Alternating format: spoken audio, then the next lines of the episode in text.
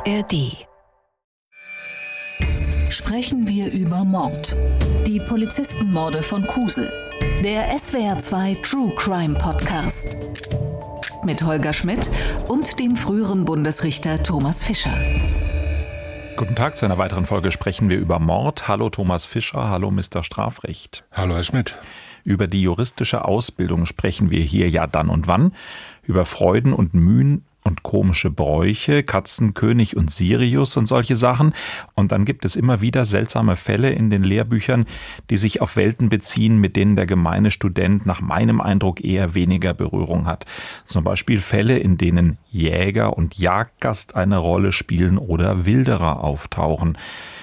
Unser Fall bricht bei dieser Einleitung quasi schon aus dem Unterholz. Trotzdem noch schnell vorher und ganz ernsthaft gefragt, Thomas Fischer, haben Sie eine Erklärung für diese Milieuanleihen? Die Übungsfälle könnten doch mit gleichem Recht in Autowerkstätten, Lehrerzimmern oder im Schnellimbiss spielen. Risikosphären und seltsame Motivationen sind doch auch dort zu finden. Ja, das stimmt, aber nur teilweise. Abgesehen davon, dass ich eine spezielle berufliche Beziehung zur Wilderei habe, aber das war Fischwilderei. Ich war nämlich mal Amtsrichter in Weißenburg in Bayern.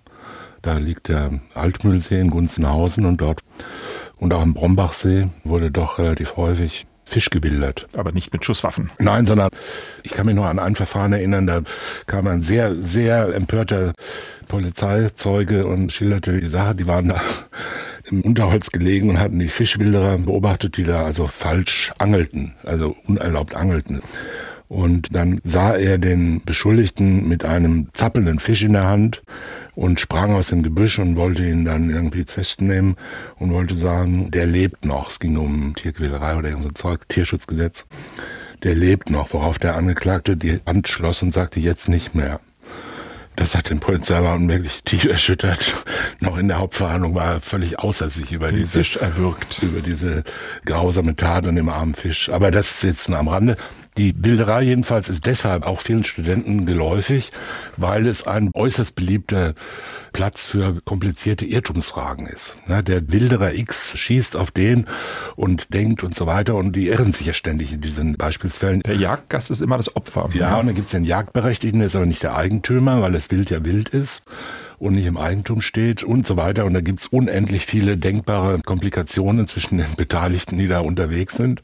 Und das kann man alles sehr schön an solchen Wildererfällen abprüfen. Tatsächlich gibt's natürlich immer noch relativ viel Wilderei, erstaunlicherweise. Man denkt natürlich bei Wilderei immer noch an diese Gamsbart tragenden frohen Burschen, die da gegen den Landvogt opponieren und da sich die Hasen holen. Das ist aber natürlich nicht der Fall, sondern Wilderei wird heute sozusagen gewerbsmäßig betrieben und mit zahllosen Mitteln und ist aber natürlich nicht mehr so im Mittelpunkt der gesellschaftlichen Aufmerksamkeit wie früher, wo das Jagdrecht natürlich eine ganz herausragende Rolle gespielt hat. Mit diesem Satz, die Wilderei ist eigentlich heute eher gewerbsmäßig, sind wir eigentlich schon mitten im Fall. Es geht um Mord, es geht um Wilderei und Größenwahn. Hören wir rein. Wir haben den Verlust zu beklagen zweier junger Menschen, die nach allem, was ich geschildert bekommen habe, lebensfrohe, junge Menschen waren. Um vier Uhr zwanzig wollte eine Streife im Kreis Kusel eine Verkehrskontrolle durchführen. Das war eine ganz normale Streife. Die Kollegen waren allerdings mit einem zivilen Fahrzeug unterwegs. Die Kollegen haben dann noch über Funk gemeldet, dass Schüsse fallen. Also aktuell geht es mir gar nicht gut. Es belastet mich sehr. Ich bin nur noch in Gedanken bei den Angehörigen, bei den Kollegen. Das war zu Anfang unverkennbar die Ministerpräsidentin von Rheinland-Pfalz, die hier den Tod der beiden Polizisten beklagt, die bei einer Routinekontrolle auf einer Landstraße bei Kusel erschossen worden sind. Was genau passiert ist, klärt die Fallzusammenfassung von Isabel Demey. In den frühen Morgenstunden des einunddreißigsten Januar zweitausendzweiundzwanzig sind Andreas S. und Florian V. wie so oft gemeinsam auf der Jagd. Andreas S. ist passionierter Jäger, doch eine Jagderlaubnis hat der achtunddreißigjährige nicht mehr. Florian V. ist sein Gehilfe. Gegen Geld sammelt der zweiunddreißigjährige das erlegte Wild ein und hilft später beim Zerlegen. zweiundzwanzig tote Rehe und Hirsche liegen in ihrem Kastenwagen, als sie auf der Landstraße im Landkreis Kusel in Rheinland-Pfalz von einer Polizeistreife entdeckt werden. Um vier Uhr neunzehn meldet Polizeioberkommissar Alexander K. per Funk an seine Dienststelle dubiose Personen mit viel Wild im Laderaum. Der neunundzwanzigjährige kündigt an, dass er und seine Kollegin Jasmin B. die Personen nun kontrollieren werden. Eine Minute später der zweite Funkspruch. »Kommt schnell, die schieße, die schieße«, ruft Alexander K. voller Panik. Dann sind Schüsse zu hören. Wenig später sind die beiden Polizisten tot. Am einundzwanzigsten Juni zweitausendzweiundzwanzig beginnt vor dem Landgericht Kaiserslautern der Prozess. Am ersten Verhandlungstag lässt Andreas S. seinen Verteidiger sagen, er habe in Notwehr gehandelt und zu spät realisiert, dass er auf einen Polizisten schieße. Er sagt auch, dass nicht er, sondern Florian V., die vierundzwanzig Jahre alte Polizeianwärterin, getötet habe. Die Beweisaufnahme ergibt ein anderes Bild. Das Gericht verurteilt Andreas S. am dreißigsten November zweitausendzweiundzwanzig wegen zweifachen Mordes zu lebenslanger Haft und stellt die besondere Schwere seiner Schuld fest. Die besondere Schwere der Schuld begründet der Vorsitzende Richter mit Kopfschüssen, die Andreas S. aus nächster Nähe auf die Polizisten abgegeben hat. Auch Florian V. stand zunächst unter Mordverdacht. Die Staatsanwaltschaft ließ den Vorwurf schon vor Prozessbeginn fallen. Florian V. hat früh mit den Ermittlern kooperiert, sie zu den Tatwaffen geführt und den Tathergang geschildert. Er habe nie in seinem Leben eine Waffe abgefeuert, beteuerte er. Auch in jener Nacht habe er nicht geschossen, vielmehr habe er selbst um sein Leben gefürchtet. Das Gericht hält seine Angaben für glaubhaft. Die Richter verurteilen ihn wegen Beihilfe zur Jagdwilderei in einem besonders schweren Fall. Die Kammer wendet die sogenannte Kronzeugenregelung an. Weil Florian V. durch seine Aussagen entscheidend zur Aufklärung beigetragen habe, sieht das Gericht in seinem Fall von einer Strafe ab. Ich glaube, wir haben eine Menge zu besprechen. Da ist diese ja doch sehr extreme Tat, dass ein Mann nachts zwei Polizeibeamte tötet, obwohl die schon quasi argwöhnisch sind. Die merken schon, dass das eben nicht eine Routinefahrzeugkontrolle ist, sondern dass sie auf Leute gestoßen sind, die sie sich jetzt näher anschauen müssen und wo im Grunde durch das äußere Erscheinungsbild mit dem Wild im Auto quasi schon eine Verdachtslage da ist. Schon das eigentlich erstaunlich, dass zwei ausgebildete Polizeibeamte in dieser Situation von einem Mann überwältigt werden, der offenbar wirklich zu allem entschlossen ist, oder? Was hat das mit ihm gemacht? Hatte der einfach den Vorteil der Nacht auf seiner Seite, dass es ihm gelingt, die beiden schon argwöhnischen Polizisten zu überwältigen und zu töten? Ja, wahrscheinlich schon. Außerdem muss man ja auch erstmal dann zu allem entschlossen sein. Und nicht jeder, der auf nächtlicher Landstraße sich verdächtig verhält oder verdächtige Ladung im Auto hat, ist ja Gottlob zu allem entschlossen. Geschweige denn, dass er das dann auch umsetzt. Und das erwarten auch Polizeibeamte in Deutschland in der Regel nicht. Ja. Also wenn irgendein verdächtiger Lieferwagen auf dem Autobahnparkplatz rausgezogen wird und durchsucht wird, stehen ja da jetzt nicht dann gleich zwei Polizisten mit gezogener Waffe da und sagen, jetzt machen Sie meinen Kofferraum auf, sondern das geht ja doch so, wie man es aus amerikanischen Filmen kennt, wo man als angehaltener Autofahrer sofort die Hände aufs Lenkrad legen muss oder hoch in die Höhe strecken muss, damit man nicht präventiv erschossen wird. So ist es ja. Naja, ich glaube, ein paar Regeln gibt's da bei ja, der deutschen man, Polizei auch. Ja, es gibt, ist schon klar, aber nicht jeder rechnet damit im Landkreis Kusel, dass man da jetzt von einem möglichen Wilderer erschossen wird, obwohl es natürlich, äh, sagen wir es, nachts okay, um vier. Nachts um vier mit zwanzig Hirschen und Rehen, da ist die Wahrscheinlichkeit, dass auch eine Waffe vielleicht im Auto ist, nicht ganz fernliegend. Und da muss man natürlich schon vorsichtig sein. Wie es abgegangen ist, weiß man nicht. Dieser Gehilfe V. hat wohl auch im Straßengraben gelegen und hat versucht, Deckung zu gewinnen. Und er hat gar nichts gesehen, nicht viel jedenfalls. Und die beiden anderen sind leider tot. Und der Angeklagte wird die überrascht haben. Ne? Der hat halt irgendwo das Gewehr rausgezogen und hat vielleicht noch vernünftig irgendwie versucht, mit denen zu reden oder so zu tun. Und dann sind die zum Wagen gegangen. Der eine hat einen Funkspruch abgesetzt und hat gesagt, verdächtige Leute. Und die andere steht da, junge Kollegen. Und dann schießt er, der andere zieht seine Pistole. Der hat vierzehn Mal geschossen, glaube ich, der Polizeibeamte, ohne irgendwas zu treffen. Und dann ist er auch erschossen worden.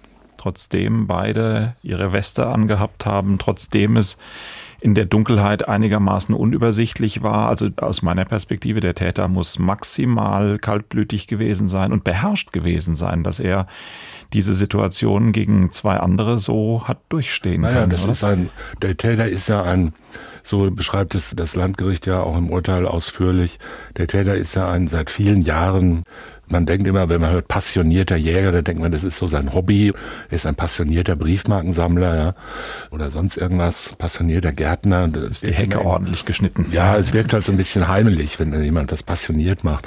Aber so war der ja nicht, so ist er ja nicht als Persönlichkeit, sondern das ist einer, der nachts losfuhr und alles abgeknallt hat, was ihm vor die Flinte kam. Und er hatte eine militärische Ausrüstung, ein Nachtsichtgerät und allem drum und dran und war permanent unterwegs. Drei Tage die Woche hat er gewildert und hat das Zeug verkauft, wobei es ihm immer um das Schießen ging, nicht ums Verkaufen. Die Staatsanwaltschaft hat ja, glaube ich, zunächst wegen Habgier-Mord angeklagt. Das Landgericht hat dann wegen Verdeckung verurteilt, was sicher richtig ist. Und das war natürlich ein sehr guter Schütze. Und der hat in dem Moment, so stelle ich mir es vor jedenfalls, so hat es das Landgericht auch festgestellt, der hat sich halt entschieden. Und wenn man sich entschieden hat, dann zieht man das dann auch durch. Und der ist ja ein Mensch, der, wie soll man sagen, von allerhöchster Überzeugtheit von sich selbst ist, ja, und sich noch im Gericht wie der Leiter dieser Verhandlung aufgeführt hat. Und er war halt der Chef im Ring und wollte sich auf gar keinen Fall da dazwischen kommen lassen.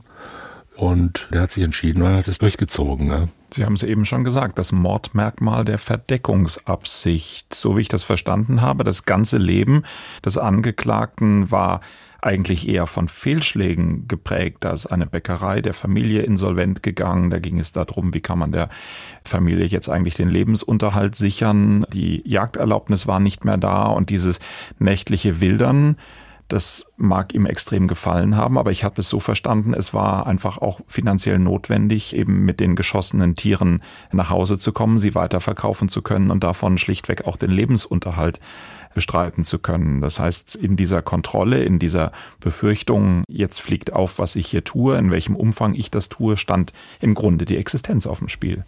Mag sein, ja. Aber das würde ich nicht jetzt, also ich wäre da auch speziell jetzt nicht drauf gekommen zu sagen, das ist vorrangig mal Habgier, ja.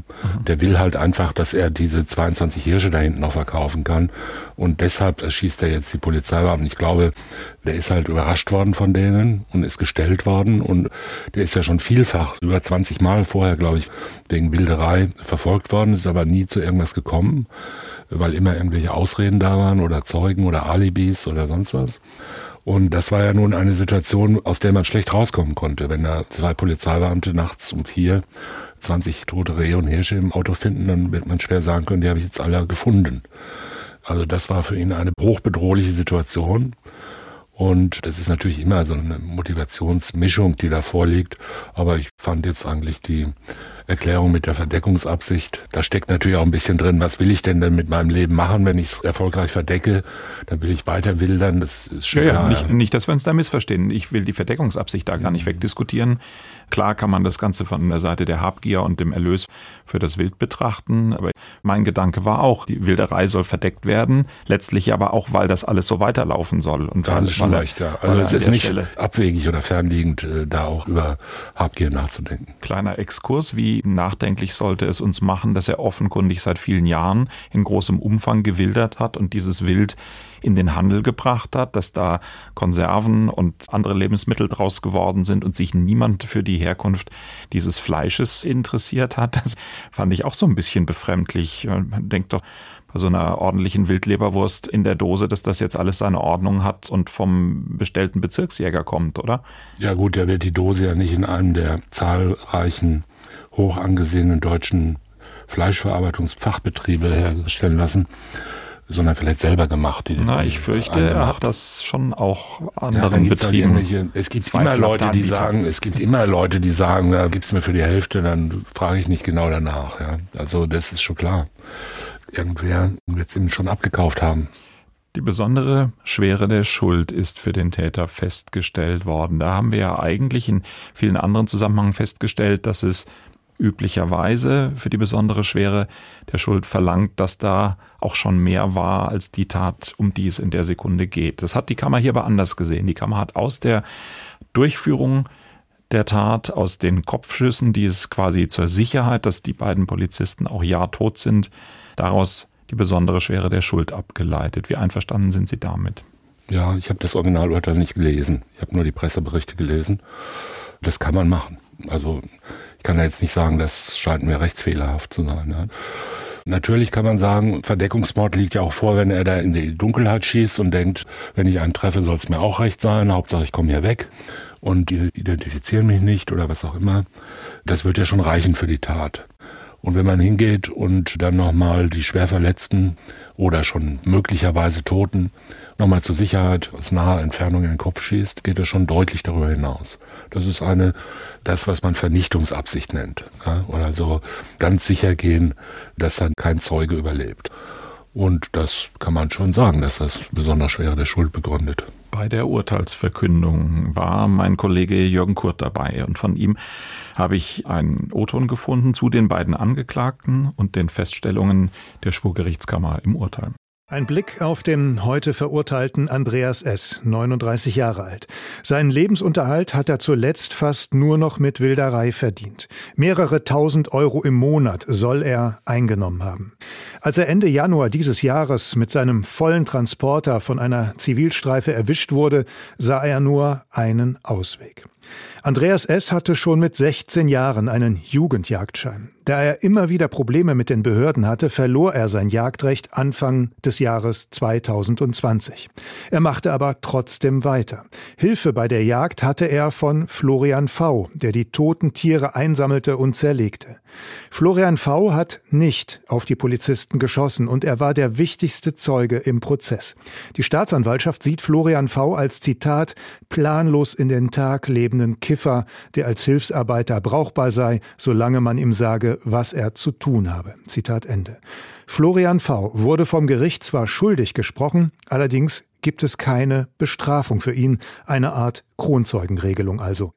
Da müssen wir doch unbedingt drüber reden, Thomas Fischer. Ist das eine Kronzeugenregelung und wie üblich ist es, technisch geht es ja, schuldig zu sprechen und dann doch keine Strafe auszusprechen? Das steht in Paragraph sechsundvierzig b Strafgesetzbuch. Aufklärungshilfe nennt man das. Kronzeuge nennt man das in England, Amerika und so weiter. Also in dem angloamerikanischen Recht so ein Kronzeuge, also ein Zeuge der Krone, also des Staates. In diesem Sinne gibt es ja nicht, weil wir ja keinen Parteiprozess führen. Aber das kommt natürlich letztendlich auch selber raus und deshalb ist auch in Deutschland der Begriff Kronzeuge eingebürgert und wird ständig benutzt, wenn auch gerne in Anführungszeichen. Das kommt daher, weil der im Gesetz nicht vorkommt. Bei uns ist das ein Aufklärungsgehilfe. Klingt ein bisschen bürokratischer, aber ist dasselbe. Also diese Regelung sieht vor, die stammt glaube ich aus den neunziger Jahren, ne? Ich weiß gar nicht mehr ganz genau, wann die eingeführt worden ist. Ich habe doch die berühmte Kronzeugen-Initiative ja, von ja. Klaus Kinkel als Justizminister ja, genau. mit Blick auf die Taten der Roten Armee-Fraktion. Ja, ja. Also das sieht man schon an der Nummerierung des Paragraphen als sechsundvierzig b. Das ist also auch nachträglich eingefügt worden. Und die sieht vor, dass jemand, der Aufklärungshilfe leistet, über den eigenen Tatbeitrag hinaus, das ist jetzt eine Änderung schon wieder, die später erst gekommen ist, der also den Strafverfolgungsbehörden dabei hilft, eine Straftat aufzuklären, dass bei dem die Strafe gemildert werden kann oder von Strafe abgesehen werden kann. Das sind zwei Varianten.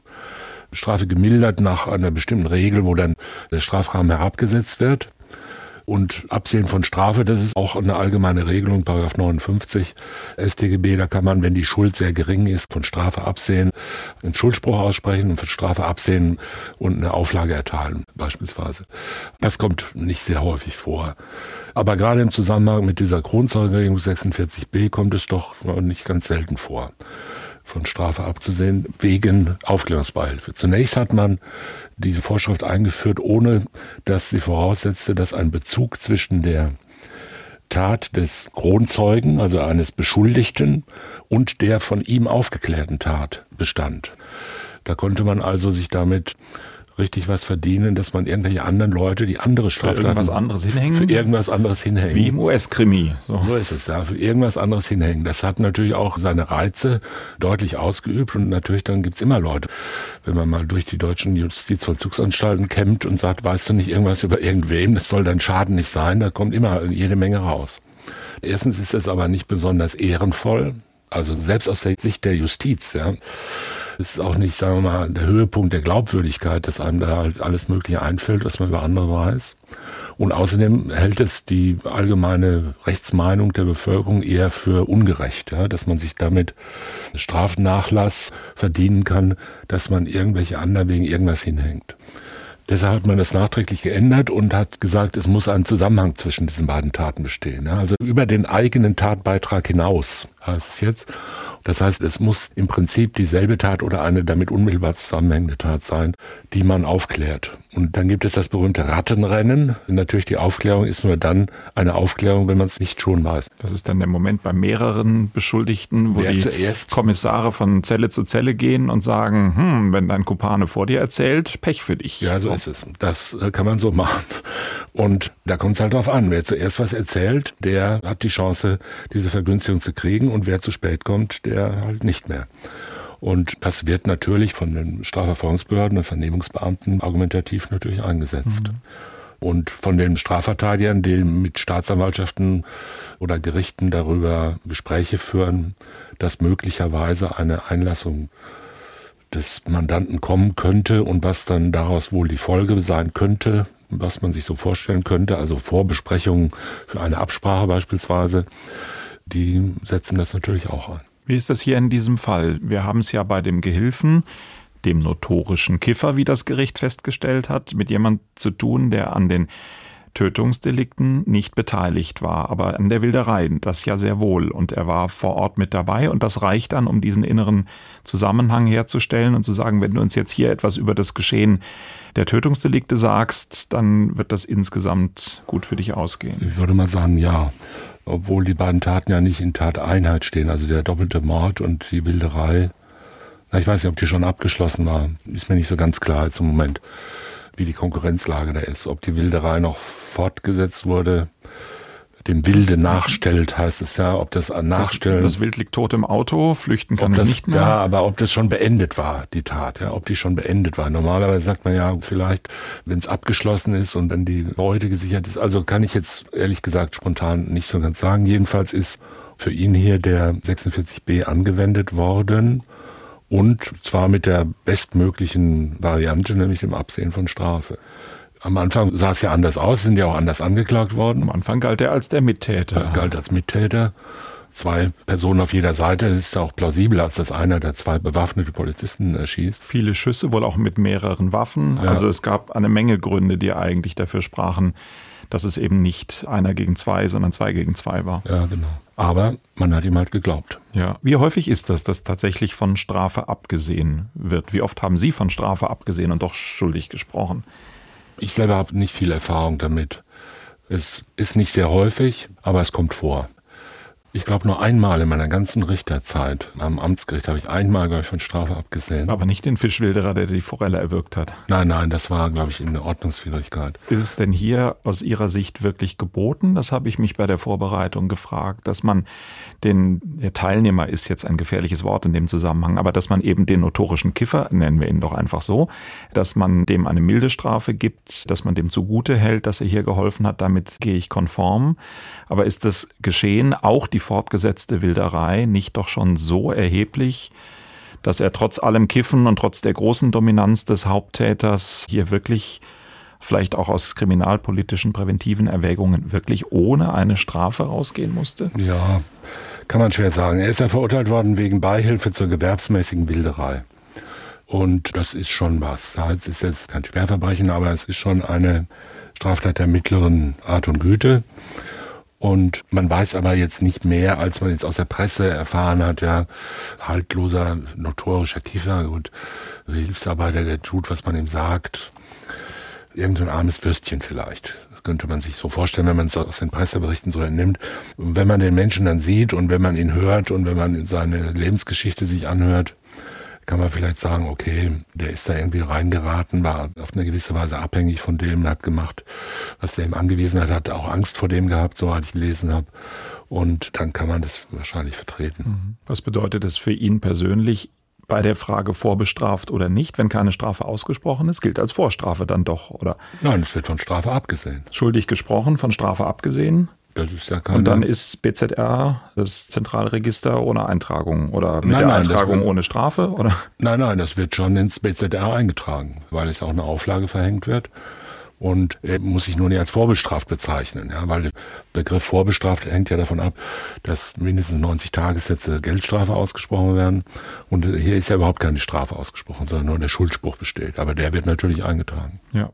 Nochmal zurück zum Haupttäter, nochmal zurück zur Wilderei und dieser, ja, je nach Perspektive, aus Sicht des Angeklagten war es ja offenkundig alles existenzbedrohend, aus der Perspektive der Angehörigen, der Polizisten, aus der Perspektive der Öffentlichkeit bleibt es ja immer noch schwer fassbar für das zwar verbotene Wildern im Wald, aber dann eben doch nur dafür, zwei Polizisten zu töten.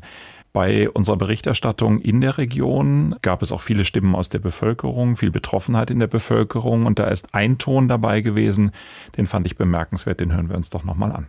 Wenn der doch wirklich nur gewildert hat oder was, dann geht er ein paar, paar Monate ins Gefängnis vielleicht oder kriegt er Geldstrafe. Aber da braucht man niemanden, vor allen Dingen keine Polizei. Das ist schlimm, einfach nur schlimm. Ja. Es ist schlimm, sagt die Region, ja, fraglos. Es ist vielleicht doch ein bisschen mehr als dann nur die Geldstrafe für die Existenz des ja doch auch sehr großspurig auftretenden Täters gewesen. Aber ist denn der erste Teil der Analyse richtig? Wie gravierend wäre diese Wilderei gewesen? Wie schwer wären die Folgen gewesen, wenn er gesagt hätte, gut, in Ordnung, hier sind meine Personalien, ich sehe am Strafverfahren wegen gewerbsmäßiger Wilderei entgegen? Ehrlich gesagt kenne ich den Strafrahmen von zwei neunzig gar nicht in der qualifizierten Form. Vielleicht bis fünf Jahre oder was. Erste Verurteilung wegen gewerbsmäßiger Wilderei. Keine Ahnung, auf was man da alles kommt, was da alles sich rausgestellt hätte. Aber natürlich, der Mann hat schon recht, den wir gerade gehört haben. Das hätte vielleicht eine Freiheitsstrafe von zwei Jahren gegeben oder was. Wenn es schlecht läuft, ja, vielleicht hätte er auch Bewährung nochmal gekriegt. Aber vorbestraft war, weiß ich jetzt nicht ganz genau. Jedenfalls hätte er nicht die Höchststrafe gekriegt. Und bei sowas. Unverhältnismäßigkeit, ja, liegt ja, auf der Hand. Ist ja, das völlig ist unverhältnismäßig, natürlich, ist vollkommen unverhältnismäßig. Ja. Aber so sind halt die Menschen manchmal. Ja. Und die beurteilen halt die Verhältnismäßigkeit anders, als wir jetzt aus objektiver Sicht und zeitlichem großen Abstand.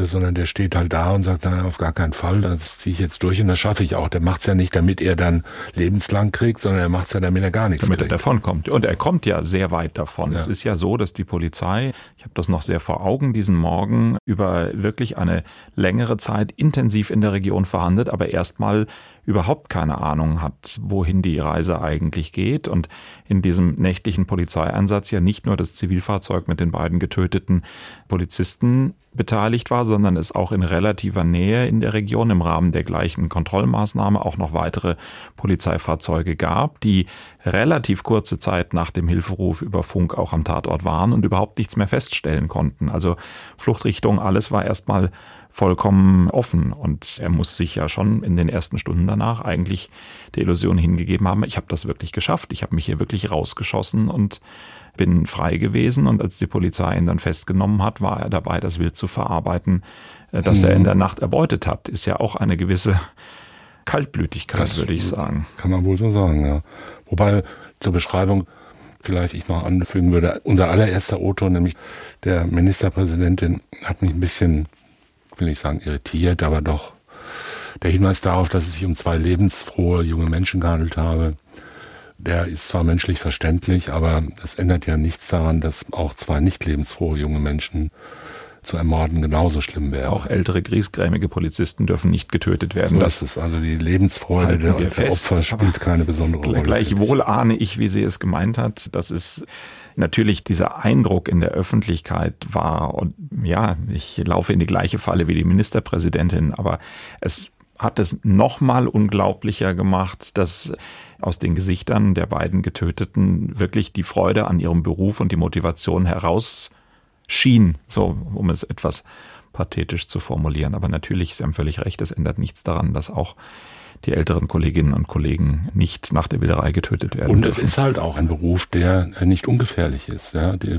Polizei ist ja nicht dazu da, lebensfroh zu sein oder Sportfeste zu veranstalten oder freundliche Hinweise an zu schnell fahrende Autofahrer auszuteilen, sondern die ist ja auch dazu da, sich solchen gefährlichen Situationen zu stellen und zum Schutz der Bürger dafür einzustehen, muss man sagen. Es ist ein nicht ungefährlicher Beruf. Das ist etwas, was die Landesvorsitzende der Gewerkschaft der Polizei in Rheinland-Pfalz, Sabrina Kunz, in unserer Berichterstattung in diesen Tagen ausdrücklich so gesagt hat. Fahrzeugkontrollen gehören zu den gefährlichsten Situationen für Polizistinnen und Polizisten, weil man nie weiß, was einen erwartet und weil die Situation, jetzt meine Weiterführung des Gedankens, in die man da eingreift, also quasi in das Fahrzeug reingucken, sich für die Insassen interessieren, eine völlige Blackbox ist und viele, viele, viele Lebenssachverhalte und Varianten hervorbringen kann. Genau, oder sich hinzustellen, vor das Auto zu stellen und es anzuhalten zu versuchen.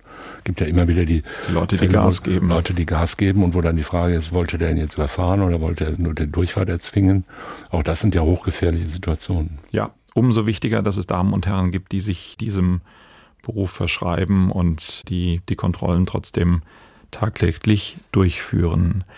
Das war der Fall der Polizistenmorde von Kusel. Ich sage Dank an Thomas Fischer und ich danke Georg Brandl in der Regie und Sophia Hoog an den Reglern. Außerdem danke dem ganzen Team rund um Chris Eckert, Walter Filz, Sonja Hase und Marie-Claire Schneider. Und ich danke allen, die geholfen haben, auch wenn ihr Arbeitgeber und die Mandantschaft wahrscheinlich dagegen wären, wenn sie es denn wüssten.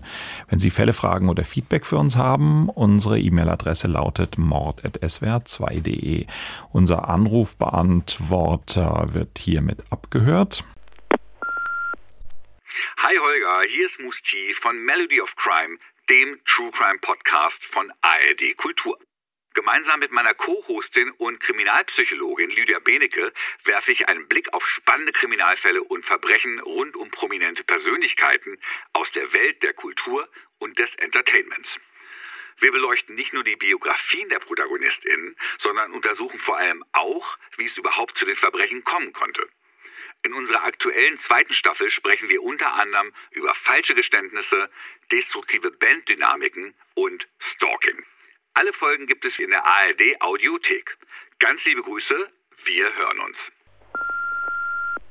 Vielen Dank für diese Nachricht. Auf Wiederhören, sagt Holger Schmidt. Sprechen wir über Mord. Sie hörten einen Podcast von S W R zwei.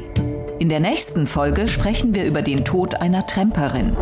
Das komplette Podcast-Angebot auf S W R zwei punkt d e. S W R zwei. Kultur neu entdecken.